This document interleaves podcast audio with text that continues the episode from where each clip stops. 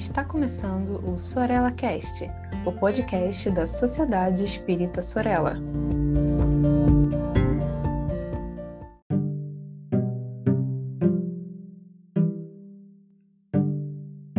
Olá, amigas e amigos que acompanham aqui a coluna Mediunidade com Palhano Hermínio. Eu sou o Saulo Monteiro e a gente está começando mais um episódio em que vamos hoje debater um capítulo do livro Reuniões Mediúnicas, Teoria e Prática.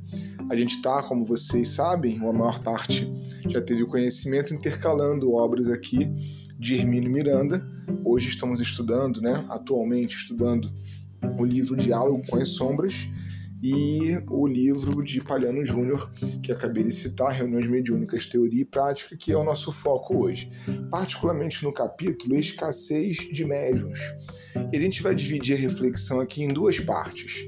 Na segunda, eu vou tratar especialmente disso aqui o título do capítulo remete, né?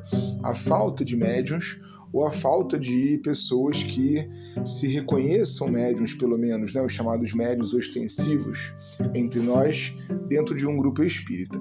Mas num primeiro momento, eu quero analisar um texto muito interessante que o Pariano colocou como é, um epitáfio aqui desse capítulo, né?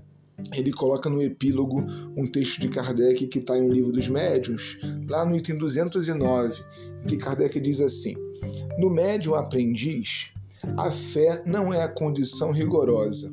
Sem dúvida, lhe secunda os esforços, mas não é indispensável. A pureza de intenção, o desejo e a boa vontade bastam.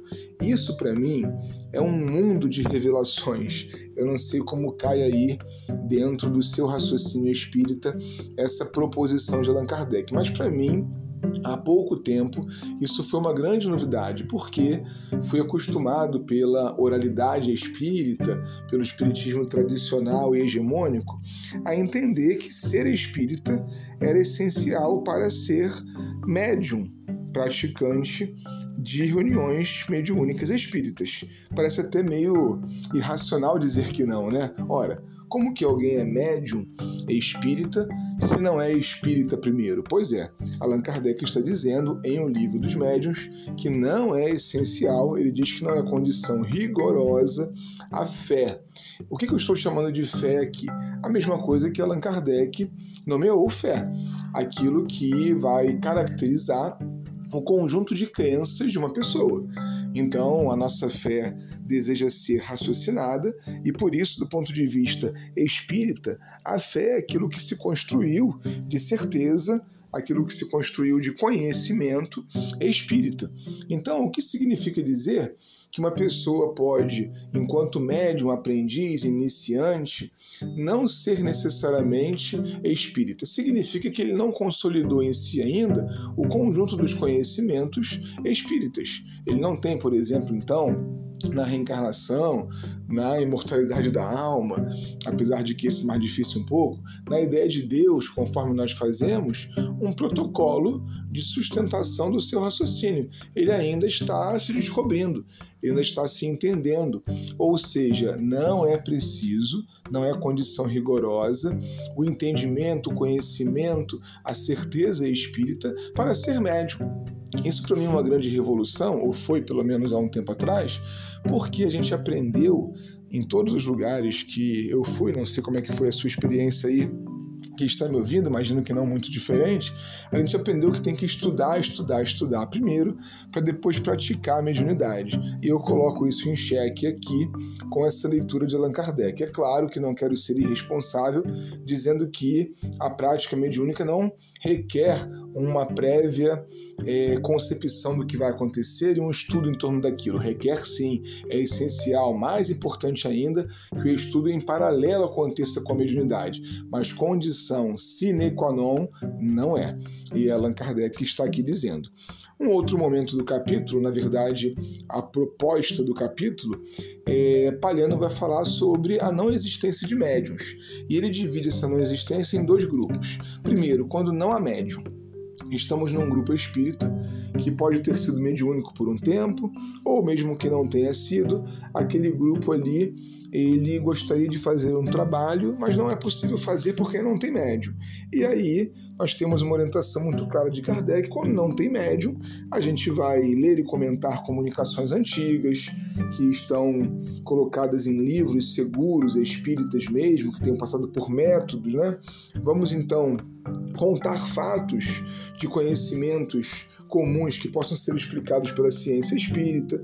Vamos estudar o livro dos espíritos, o livro dos médios. Ora, se não tem médium, numa reunião espírita não haverá mediunidade.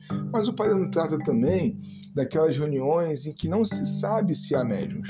Ou seja, temos um grupo, estamos ali estudando, por exemplo, mas não sabemos se as pessoas são médios ou não, ninguém nunca viveu nenhum tipo de fenômeno mediúnico, ninguém nunca teve nenhuma sensação que pudesse remeter, então, é, a uma hipersensibilidade que caracterizasse mediunidade, em ninguém mediunidade eclodiu. O que podemos fazer além de estudar? E aí o Palhano vem nos trazer o seu exemplo, né? na verdade, o método que ele e um conjunto de pessoas estabeleceu ao longo do tempo e que foi inclusive o que montou, o que fez acontecer o livro Trans e Mediunidade, pelo qual já passamos, temos aí uma playlist bem variada então de estudos já encerrados em torno do Trans e Mediunidade. Se você tiver interesse, sobe um pouquinho aí que você vai achar. Ele sugere que esse grupo faça preces com objetivos definidos, por exemplo, nomes de pessoas ou endereços em que determinadas pessoas estão precisando receber a prece. E de maneira muito clara, direta, depois de é, feito um recolhimento mental adequado, ele pede que cada um dos componentes do grupo, durante essa prece de irradiação, anotem as suas percepções, sensações, os pensamentos que lhes vieram naquele momento, e ele diz que dificilmente num grupo de 10 pessoas, por exemplo, nenhuma terá percepções. Porque, como nós sabemos também com Kardec, muitas vezes a gente vai demorar um pouquinho, né? Para que a eclosão aconteça e, em algum nível, é, do ponto de vista da inspiração, todos nós temos uma sensibilidade maior ou menor a desenvolver. Então fica a sugestão do Palhano para aqueles momentos em que a gente possa estar descobrindo a mediunidade em nosso grupo espírita. Eu vou ficar por aqui, o nosso áudio está grande já, e a gente se encontra então no próximo episódio da série Mediunidade com Palhano e Hermínio. Um forte abraço para todas e todos.